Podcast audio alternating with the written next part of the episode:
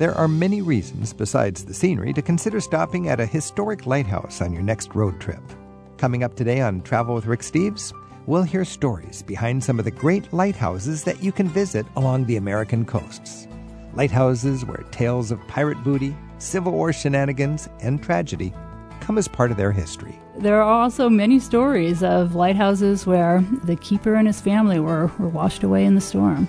We'll also take a look at a transcontinental pilot's view of skyfaring. That's his term for the thrill he feels every time he takes off on another international flight.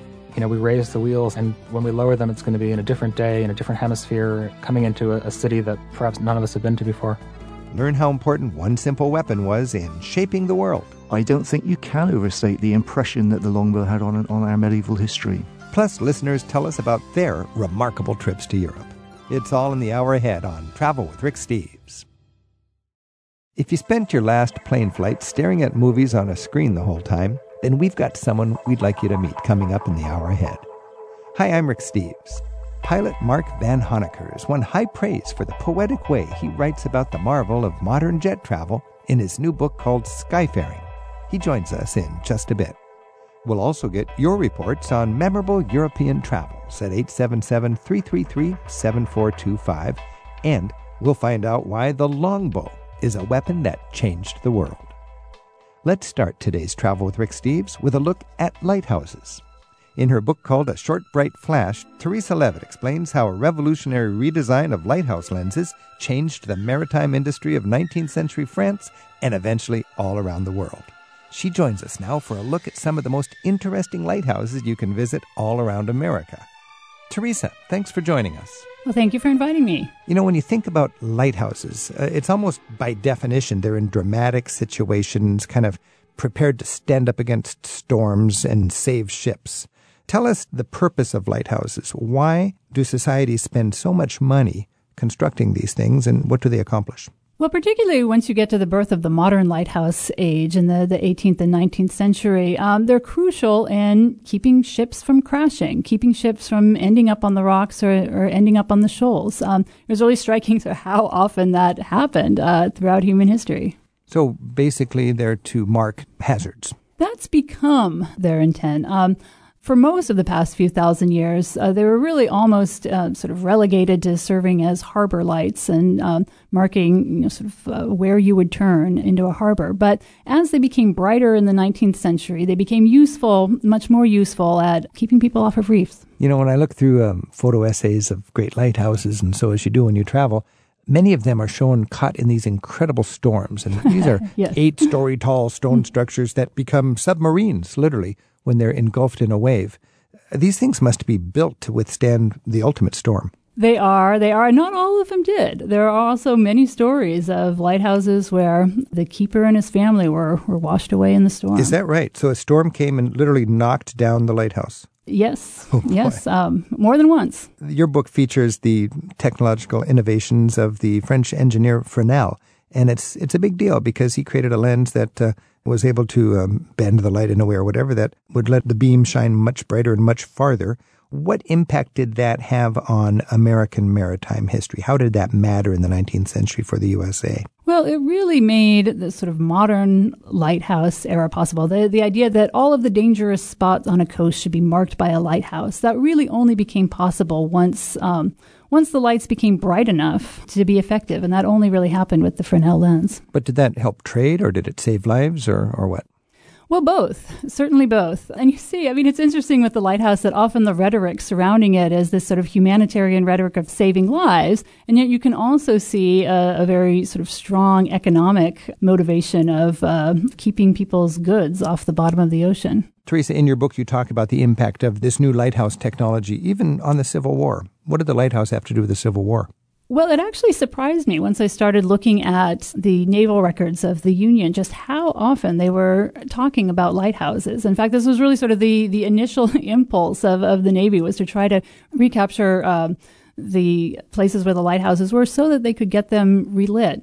And if you think about it, it shouldn't be as surprising as it was to me. The, the first thing that happened in the Civil War was that Lincoln declared a blockade And then the immediate response to that was that the Confederacy sort of shut down all of the lights with the idea that they weren't going to help the Union in any way. So the Union then had to contend with this darkened coast. And um, in fact, they wound up losing more of their ships by grounding accidents than in all the naval battles combined. So it was a genuine problem. And much of the early effort was trying to uh, sort of recapture the lighthouses and then find the lenses. A lot of times, what had happened is the Confederates had removed them and then hidden them somewhere. And uh, wow, and, I would imagine they could be very difficult. I would imagine they could even put the lighthouses in the wrong place to direct ships under the rocks or something like that. Now that is a sort of level of nefariousness that they that they did not stoop to. There's a long history, by the way, of uh, of, of, people trying to misdirect ships that way. Um, is there? Yeah, there there is. You see it in the Caribbean, actually.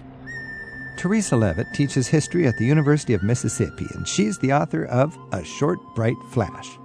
In that book, she details how Augustin Fresnel's innovative new lens design revolutionized lighthouse technology and how it changed the shipping industry and how navies went to war. It's published by W. W. Norton.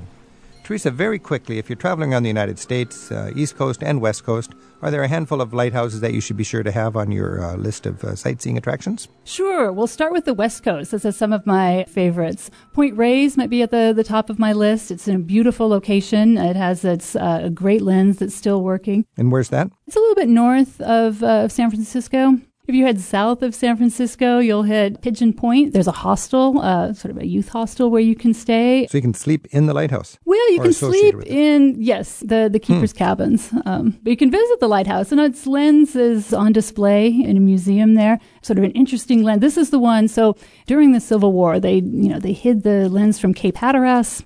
They couldn't find it, so they had a new one made. They eventually did find it, and so the new one that they made, they shipped to Pigeon Point. So okay. you can see that there. How about on the East you know, Coast? Uh, well, Portland Head uh, in Cape Elizabeth, Maine, is uh, is a favorite of a lot of people. It too has a, a lens that's uh, it's no longer up in the tower, but you can head to the museum and look at it.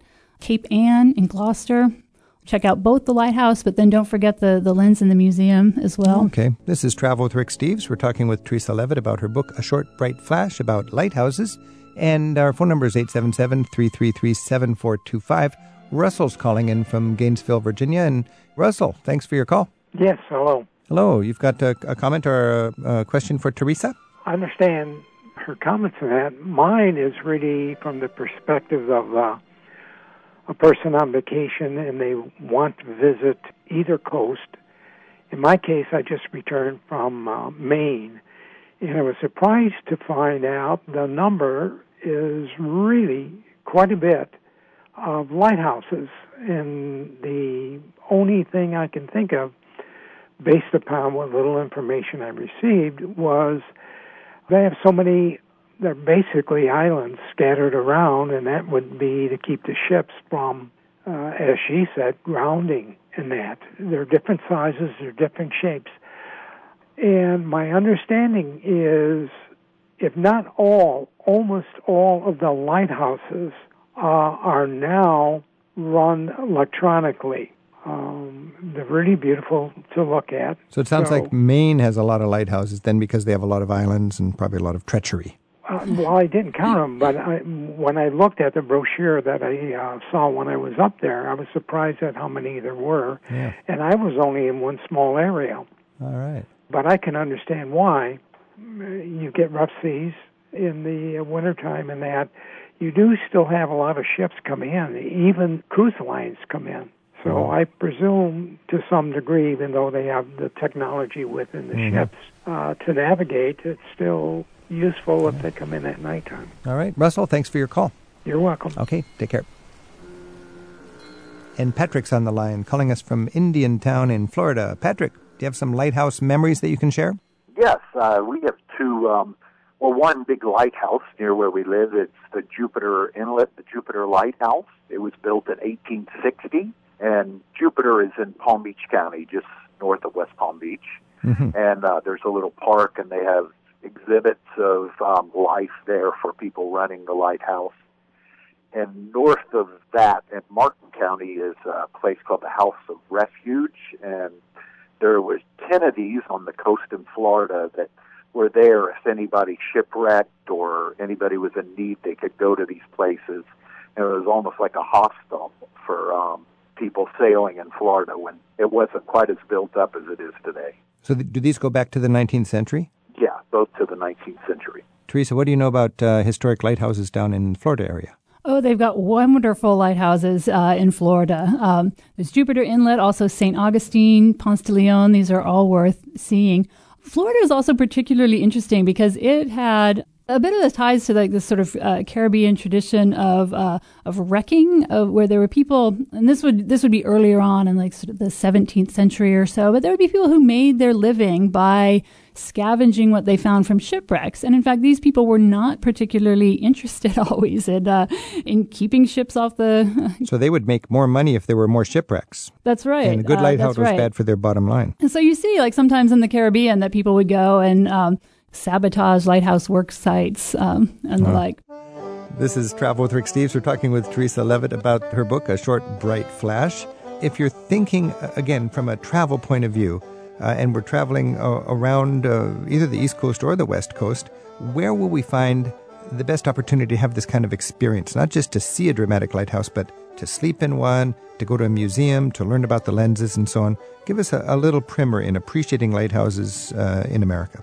Well, one of the things that happened once the Coast Guard started decommissioning lighthouses in the 1980s, um, they would often go into the hands of, they would put them in the hands of people who are going to do something with them. So you actually find a large number that have been, in fact, turned into bed and breakfasts. Um, mm. Or in the case, I'd mentioned Pigeon Point, but there are actually several of these lighthouses in California which have um, now function as youth hostels as well. Where was those again? Did you say in Florida? Uh, well, they're, they're, actually they're all over the country. Um, uh-huh. So you can find bed and breakfasts. Uh, there are several in New England. Um, the Great Lakes area mm-hmm. has some as well. And then there are several along the Californian coast that are hostels, which uh, you know don't charge very much for wow. you to to spend the night there. So you could do a little search, Airbnb, youth hostels, whatever, and find yourself a, a inexpensive bed in a lighthouse. You'll find several. Do you have to work? Usually not. Usually they're just happy to to take your money. And Teresa, if you want to really learn about the Fresnel lens and see one up close and actually see one in action, where's a good opportunity to do that? Well, actually, the uh, the Ponce de Leon lighthouse that I mentioned earlier, it has a museum attached to it, which is it effectively functions as sort of the Fresnel Lens Museum, and they have uh, a workman there who, in fact, is one of the few people capable today of, uh, of sort of really masters this technology. So that would that would be a good place. And that's in Florida, Ponce de Leon. Yep. Yes. All right, Teresa Levitt. What an interesting book, A Short Bright Flash, all about the birth of the modern lighthouse and the Fresnel lens. Thanks so much and best wishes. Well, thank you so much.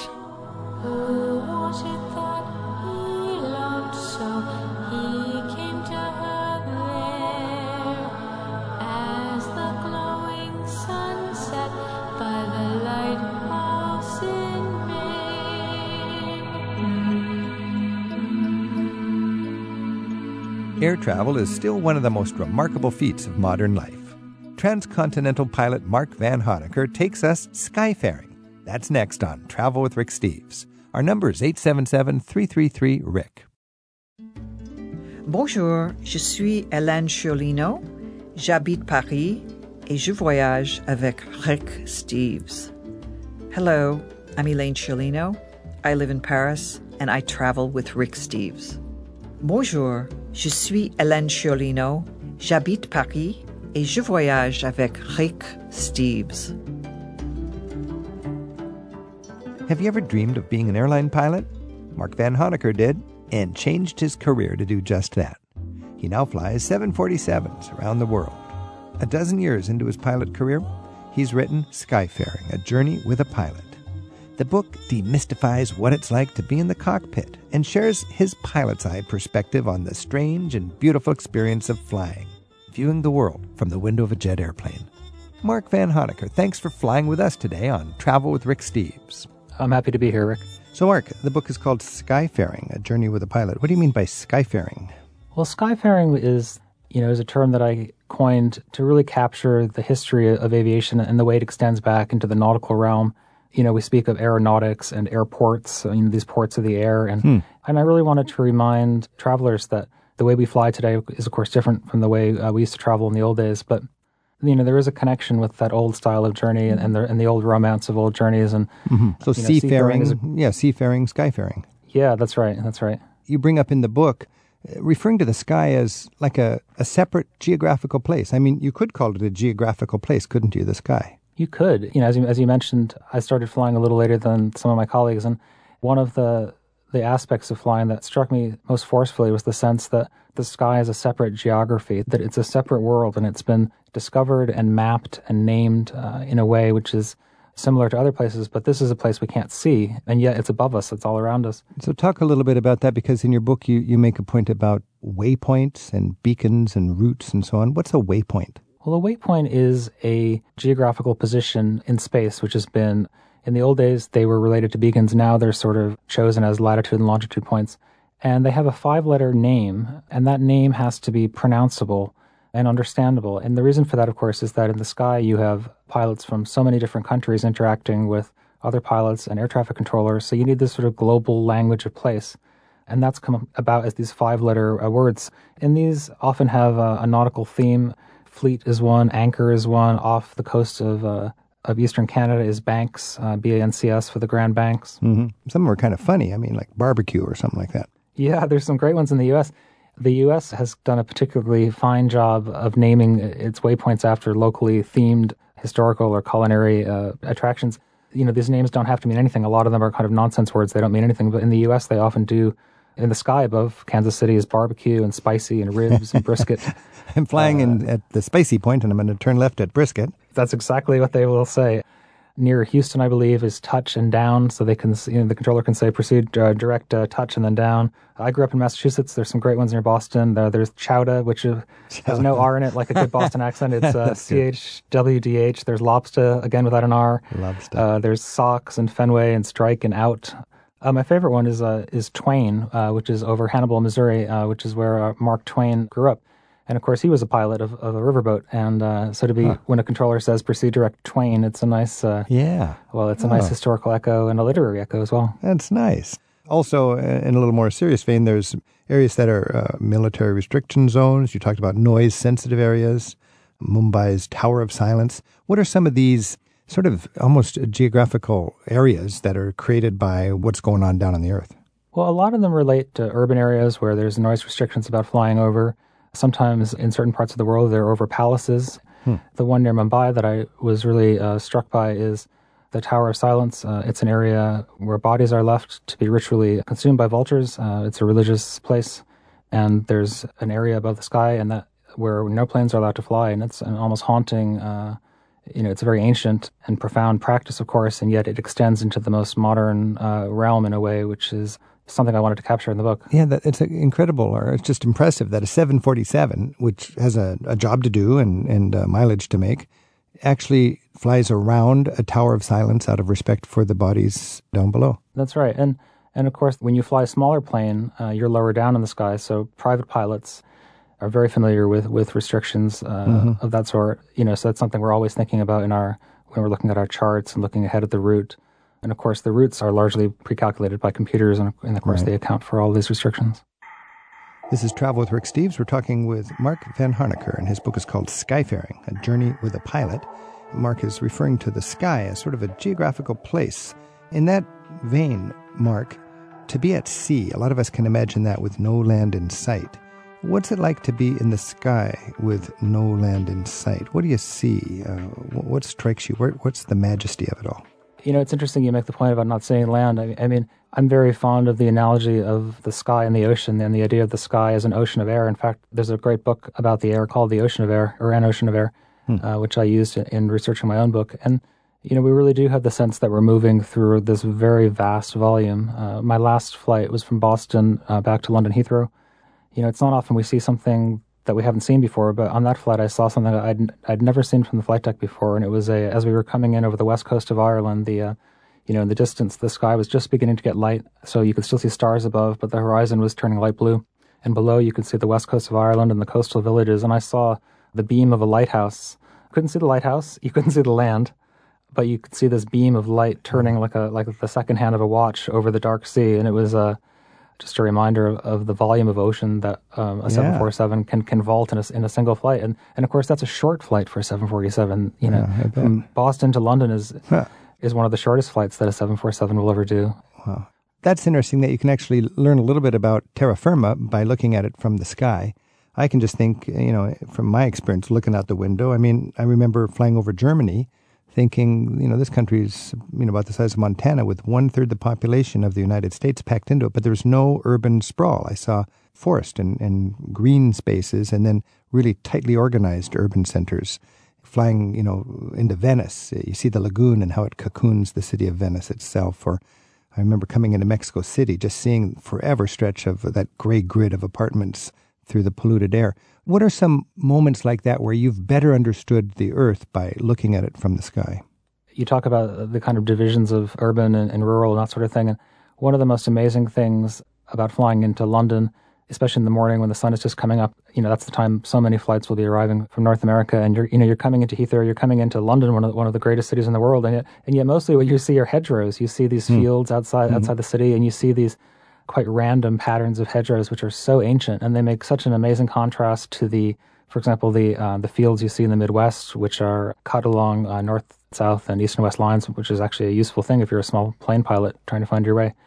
You know that contrast between the grid of the American Midwest and And then the ancient Yeah, the kind of an- uh, topographical sort of development. yeah, and, and just to see a countryside that evolved, you know, over thousands of years in this incredibly local way, which is kind of lost in the mists of time compared to a new country like the U.S., where where those decisions were made much more rapidly.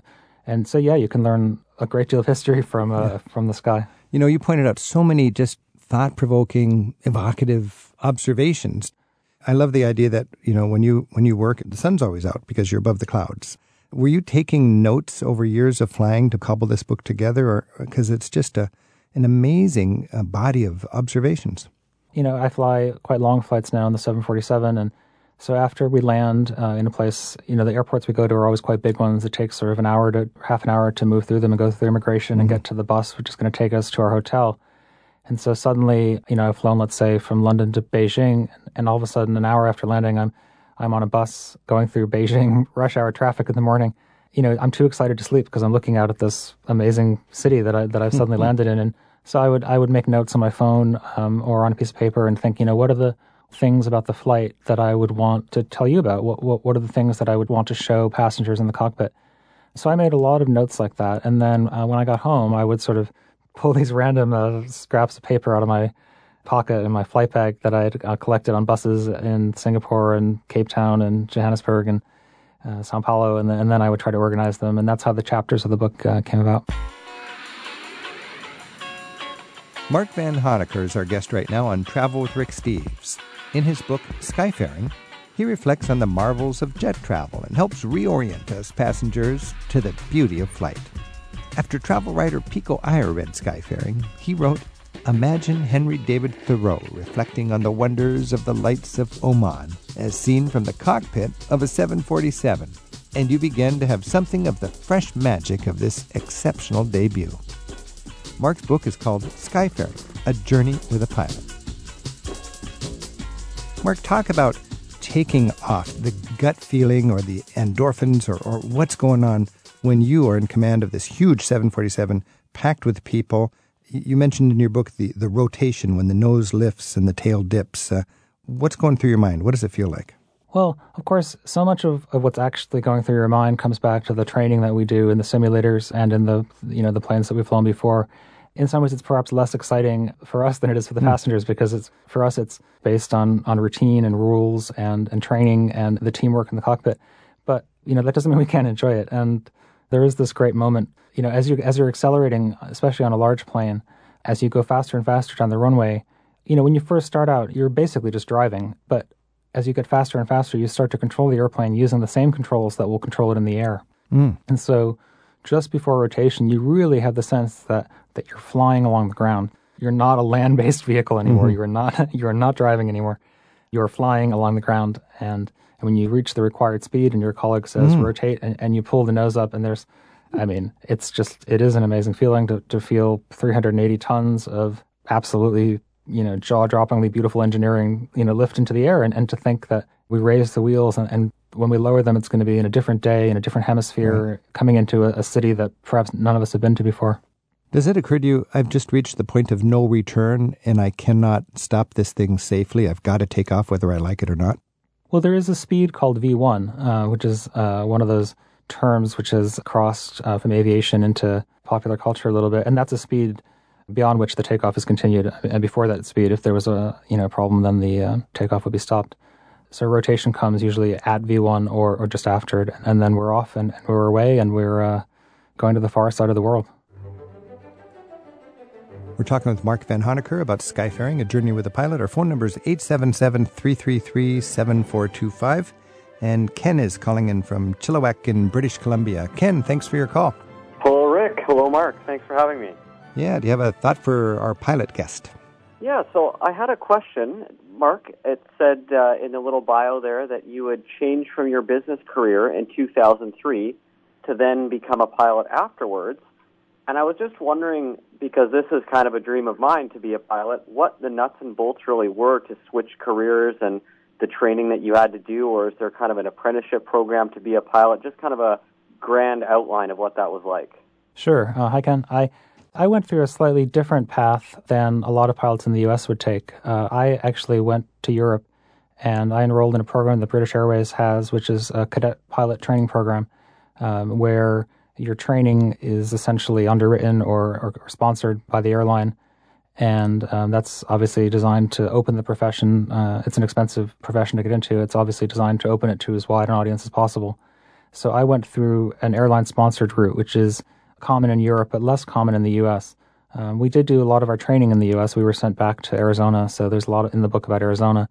Uh, in terms of the route in the US, I'm probably not the best person uh, to answer that question because first of all, it was it was you know more than 12 years ago for me, and and also I, I did it outside of uh, the U.S. Although I, w- I will say I've never met a pilot who has regretted their choice of career. I've never hmm. I've never once heard a pilot say, "Well, I should have done something else." I mean, everybody is happy with it. If that if that helps you at all with your decision process, uh, it's uh, I can't recommend it highly enough. That's good to hear that uh, satisfaction is kind of almost guaranteed in that sense. You know, as Rick said, it's always sunny up there. I mean, it's not a it's not a bad way to spend your working days and nights. Ken, thanks for your call. Are you going to be a pilot?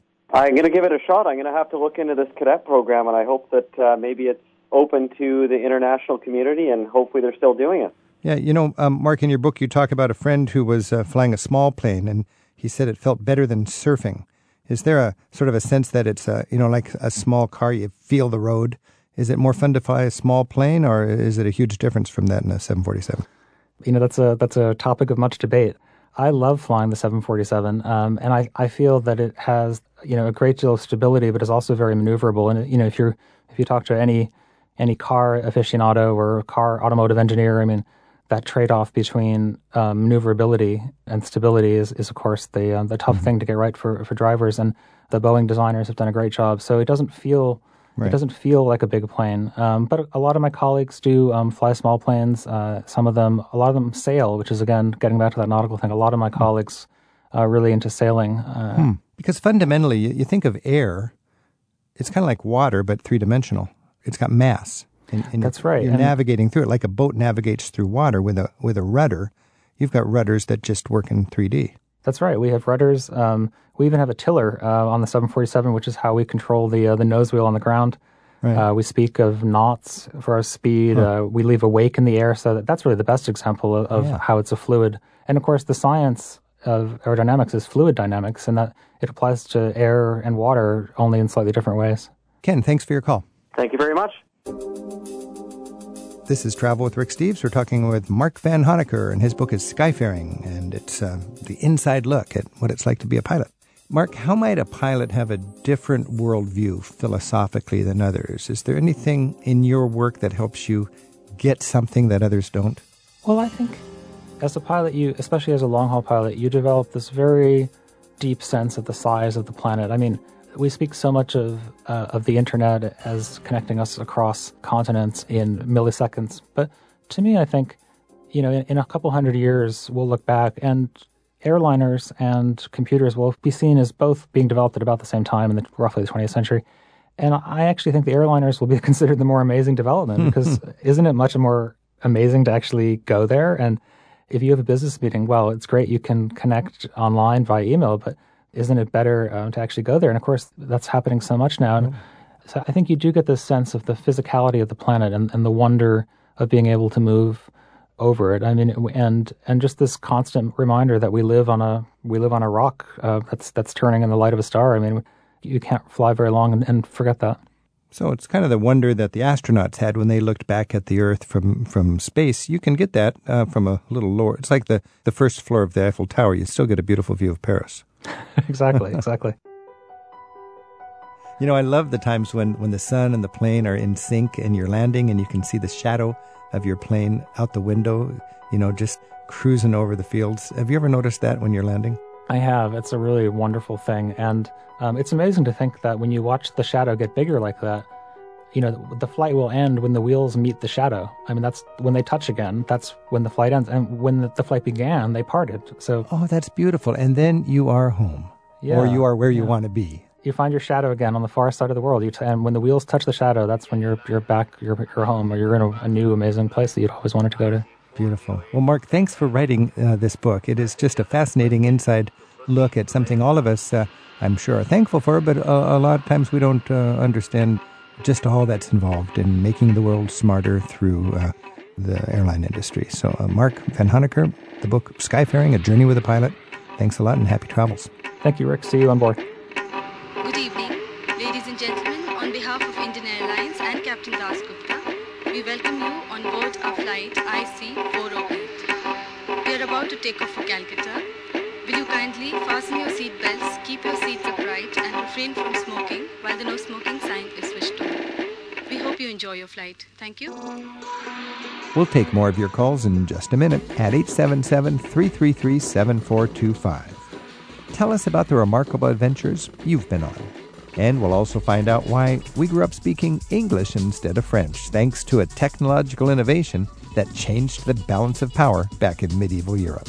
It's Travel with Rick Steves.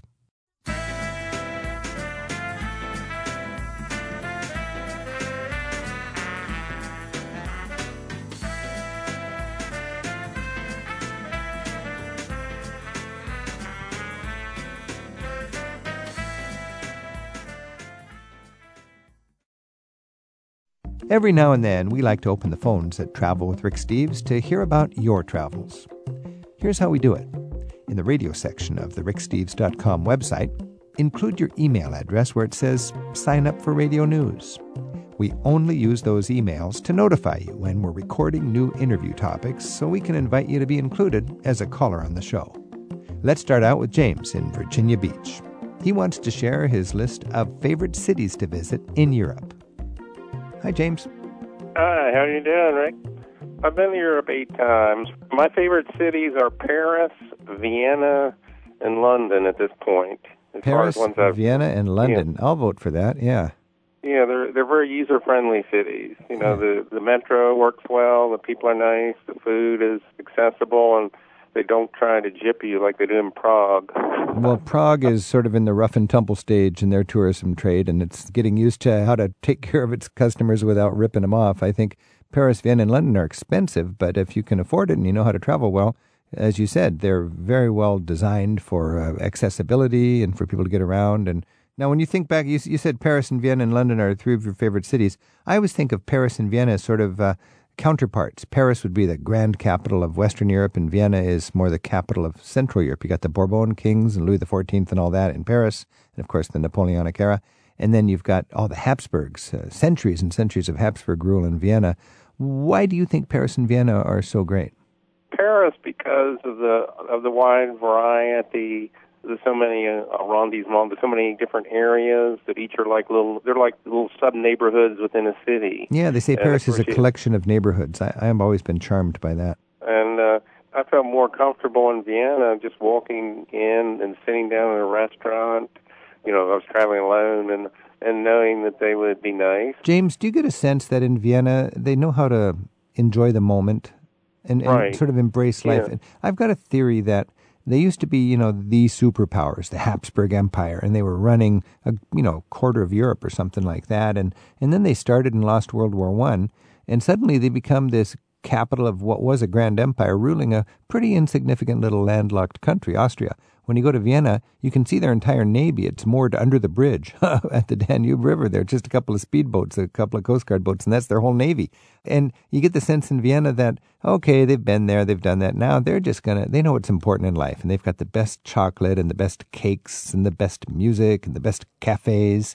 And it seems like every day is Sunday afternoon and they're just out strolling, enjoying the gardens, going to the butterfly court. And I mean, enjoying the horses. Uh, you know, they have entire symphonies playing at church on Mass uh, on Sunday.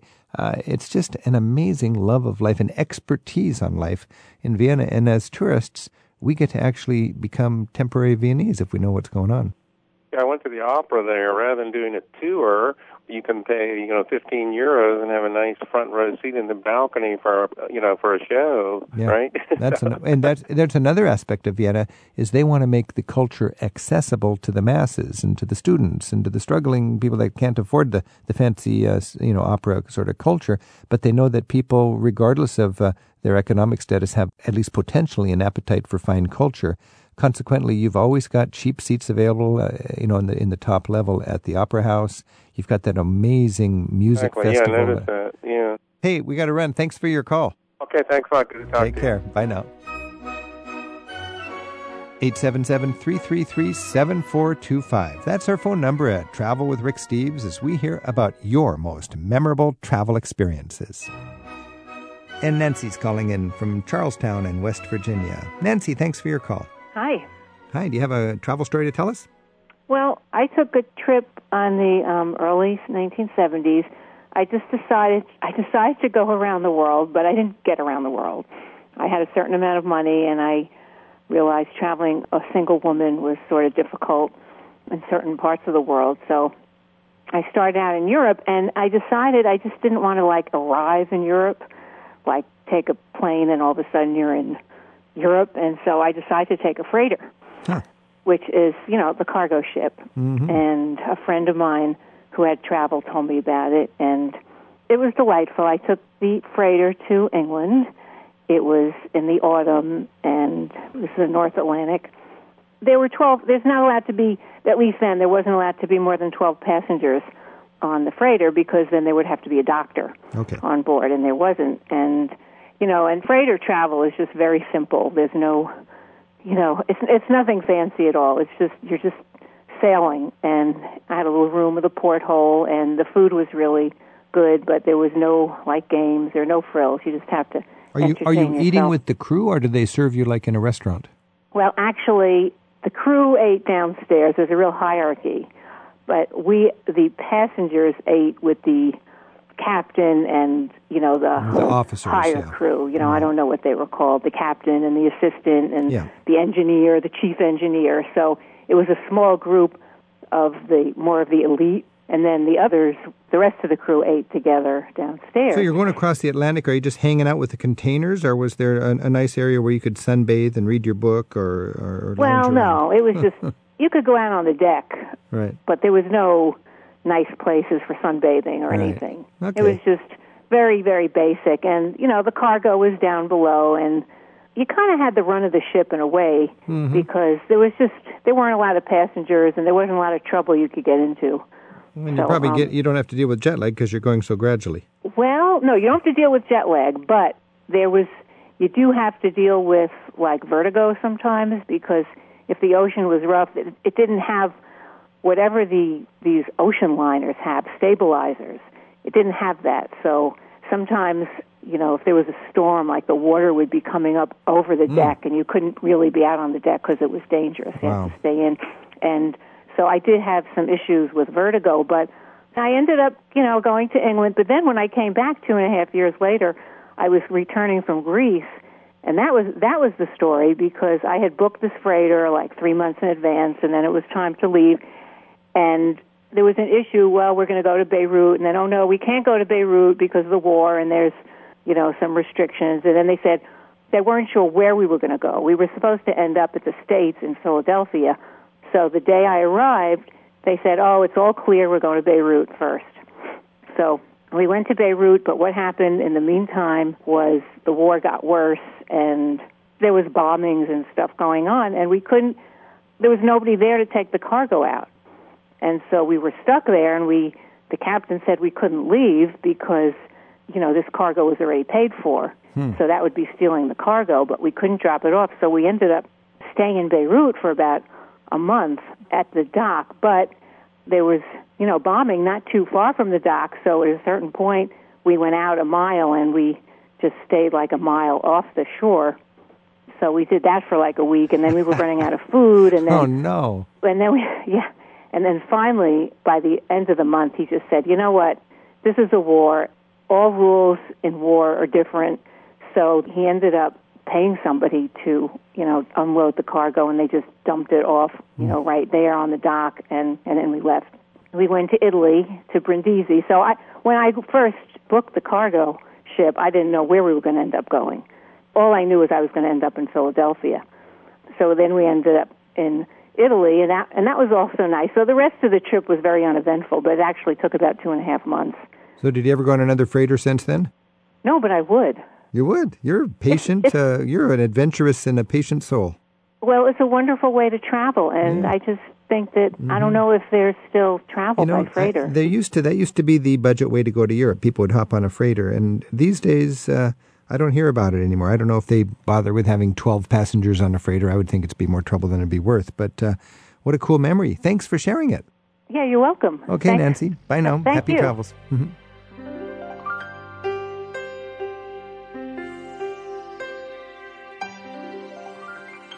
Mary Jane's on the line in Santa Ynez, California. Mary Jane, thanks for your call. Hi, Rick. It's great to talk to you. Do you have some ideas about your travels that you'd like to share? Well, yeah, I was in Paris on a home exchange, which, you know, I could write a volume about that, how great it was. But I decided to go to Normandy Cemetery while I was in France. Even though I have no direct connection to anyone who fought in Normandy, I was so drawn to it as a lover of history. So I went to Normandy Beach by taxi from the train at Bayeux. And as we approached, yet we were still about a mile away, I was just overcome with sadness as I looked at the meadows and the hills, you know, to my left and right that I had seen on, on the documentaries and movies. And I just burst into tears in the back of the taxi. And, uh, you know, just thinking of the intensity of the battle and the deaths that had occurred. And uh, I don't know how often that happens to a taxi driver, but he seemed unfazed by my sobbing. and yet, as I walked from the beautiful, serene cemetery down the cliff to the beach, I felt equally uh, intense feeling of calm and being alive. Just watching the sailboats and the people enjoying, you know, present day life on that same beach. It was a just a roller coaster of emotions that day at Normandy. You know, that roller coaster of emotions is really a beautiful part of travel, isn't it? Yes, I agree. And it would be sad if somebody went on a trip and didn't avail themselves to that. I, I, I know what you're talking about. The cemetery there, I, I would imagine cabbies in Normandy routinely get people sobbing in their back seats because it's so touching. And there's, and then to walk from, they call it the portal of freedom, I think. You can stand on that bluff and look over it and you can see where those courageous soldiers jumped out of their amphibious vehicles into the machine gun fire, knowing that most of them would be killed. And today, a couple generations later, to go from that cemetery, to remember it, to be touched by it, and then to physically go down to the beach and see people just frolicking in the sunshine and the, and the sand, e- enjoying that freedom, maybe even not aware of what happened right there. It really Right, is a, a moving experience. Yeah, it's a an emotion that I I didn't really expect. Yeah. Um, because it was so intense seeing the the beauty of life today. Yeah. And you know, I went right down into the water Mm. just to you know feel everything I could and Mm. and I really felt that sense of almost obligation to live the most exciting life I could because that's what they fought and died for for that very purpose. Wow, that's the way to honor the valor and the courage and, and, and the gift of all of those soldiers in Normandy in particular is to embrace life and freedom today and take care of it. Exactly. Beautiful, Mary Mary Jane, thank you so much for the, for sharing that. Thank you, Rick. It's a pleasure to talk to you. I hope we can talk again. Mary Jane thank from you. Santa Ynez. Thank you very much. Happy travels. Mm-hmm. Bye bye.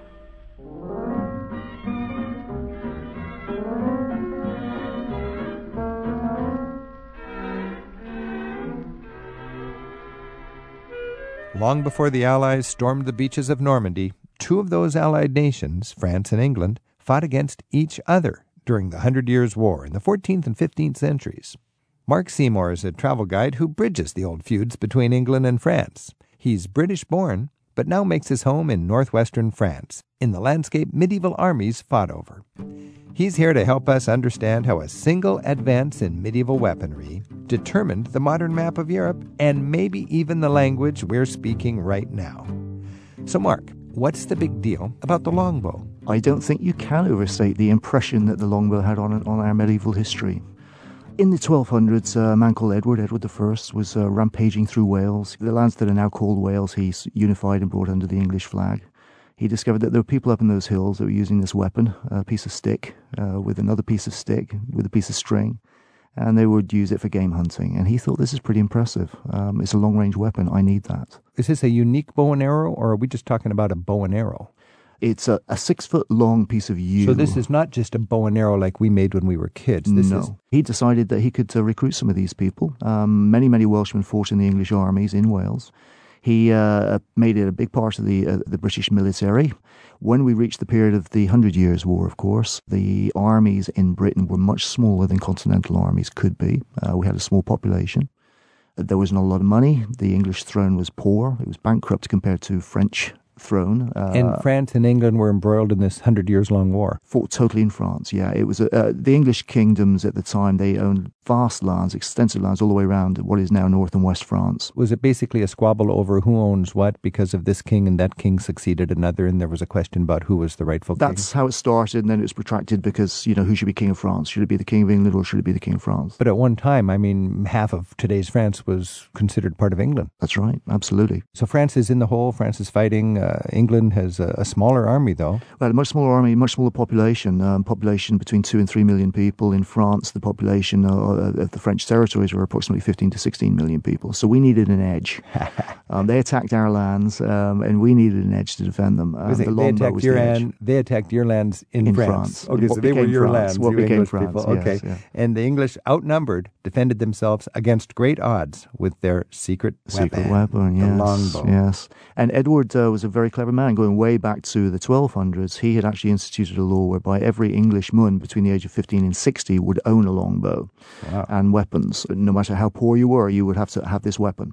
30 years later, he instituted another law which um, meant that these men had to go and train for 10 hours a day once a week. So by the time the Hundred Years' War came along, a hundred years later, we're talking what in the 1300s. Basically. Exactly. Yeah. Could anybody make a longbow? I mean, any peasant with a carving knife could make a longbow, or did you need special wood to have such a powerful uh, bow? Anybody and everybody who owned a bow would be able to make one, uh, but they did need special wood. They needed the heart of the yew tree. The heart of the yew Um, tree? Yes. Oh, so that would be quite expensive, actually, when you get to the heart of a yew tree. Yes, yes. And uh, as the Hundred Years' War wore on, um, yew became almost inaccessible to most people because the trees had been felled. Um, you know, a hundred years of warfare, everybody using Ah. So a the yew was endangered because that's where you had your most powerful weapon. Yes. And by the heart, you mean the very inside of the trunk of the yew. the inside and then the outer bark around it that creates that strength and the spring. And that's what gives a bow the power. Now, depending on how powerful you are, it would depend on how mu- how thick that bow should be and how tall it should be. So if you had a very strong man, you could have a very big bow, but it was still bow. limited to what one man could pull back with his arm. Yes. Long story short, who won the Hundred Years' War and how might have history been different if we didn't have the longbow involved? Well, I'm English, so I'll always make a joke of it. We won most of the battles. Um, the French did win the war. Um, oh, okay. So eh, because that's why we have France today, exactly, the way it is. exactly. But you lost the war, but you had the advantage with the longbow. So how could the longbow have made a difference today? Did it stop France from going further? Yes, and I think it, because it checked France for that 140 there year period, um, it stopped them from becoming the great power in Europe. And in fact, it's quite interesting because the Holy Roman Empire itself actually backed England at the beginning of the Hundred Years' War. Um, so they recognized the ability of France to, to stretch its wings and perhaps prosper too much. Could you actually say that if there was no longbow, we might be having this interview in French today? Yes, yeah, I think that's perfectly fair to say. I think that is quite likely. is yeah. something that, given how well I speak French, I'm glad there was a longbow. Yeah, I, I agree with you 100% on that one. And as a traveler, where can I best see Hundred Years' War sites? In France, obviously because of that war. Mm. Um, that's where it was fought. One of the best is Mont Saint Michel. You can see, still see the walls. You can still see the the artillery. There's a piece inside the gate there at Mont Saint Michel. At Mont Saint Michel from the 14th Yeah, century, yeah. from the Hundred Years' War. It's an English piece of cannon that they, we were unable to, uh, to Nice. take the island. But how did the longbow longbow even matter? Does it impact history later on? Are we different today because of the longbow? Some famous battles were won during the Hundred Years' War, courtesy of the longbow. Um, the English archers, it's reputed if they were captured, their fingers would be removed. Wait a Um, minute. The archers, when they would capture them, because they were the key guys, these were the most destructive uh, guys on the enemy team. Yes. To make them unable to fight in the future, rather than killing them, they could just cut off the fingers that they pulled the bow with. Yes, the story goes that uh, the fingers would be removed. To this day, now, if you think back to the Second World War, the end of the Second World War, um, Churchill did a wonderful sign. He put the two fingers up, the V, and uh, to this day, an Englishman will always use that sign as a sign for victory. I thought it was like used V for the letter V for victory, but it's V for I still have my I still have my fingers. two fingers, yes. The fingers I use to pull back the string on that longbow. The English longbow, yes. The resilience of the English nation reflected in two fingers.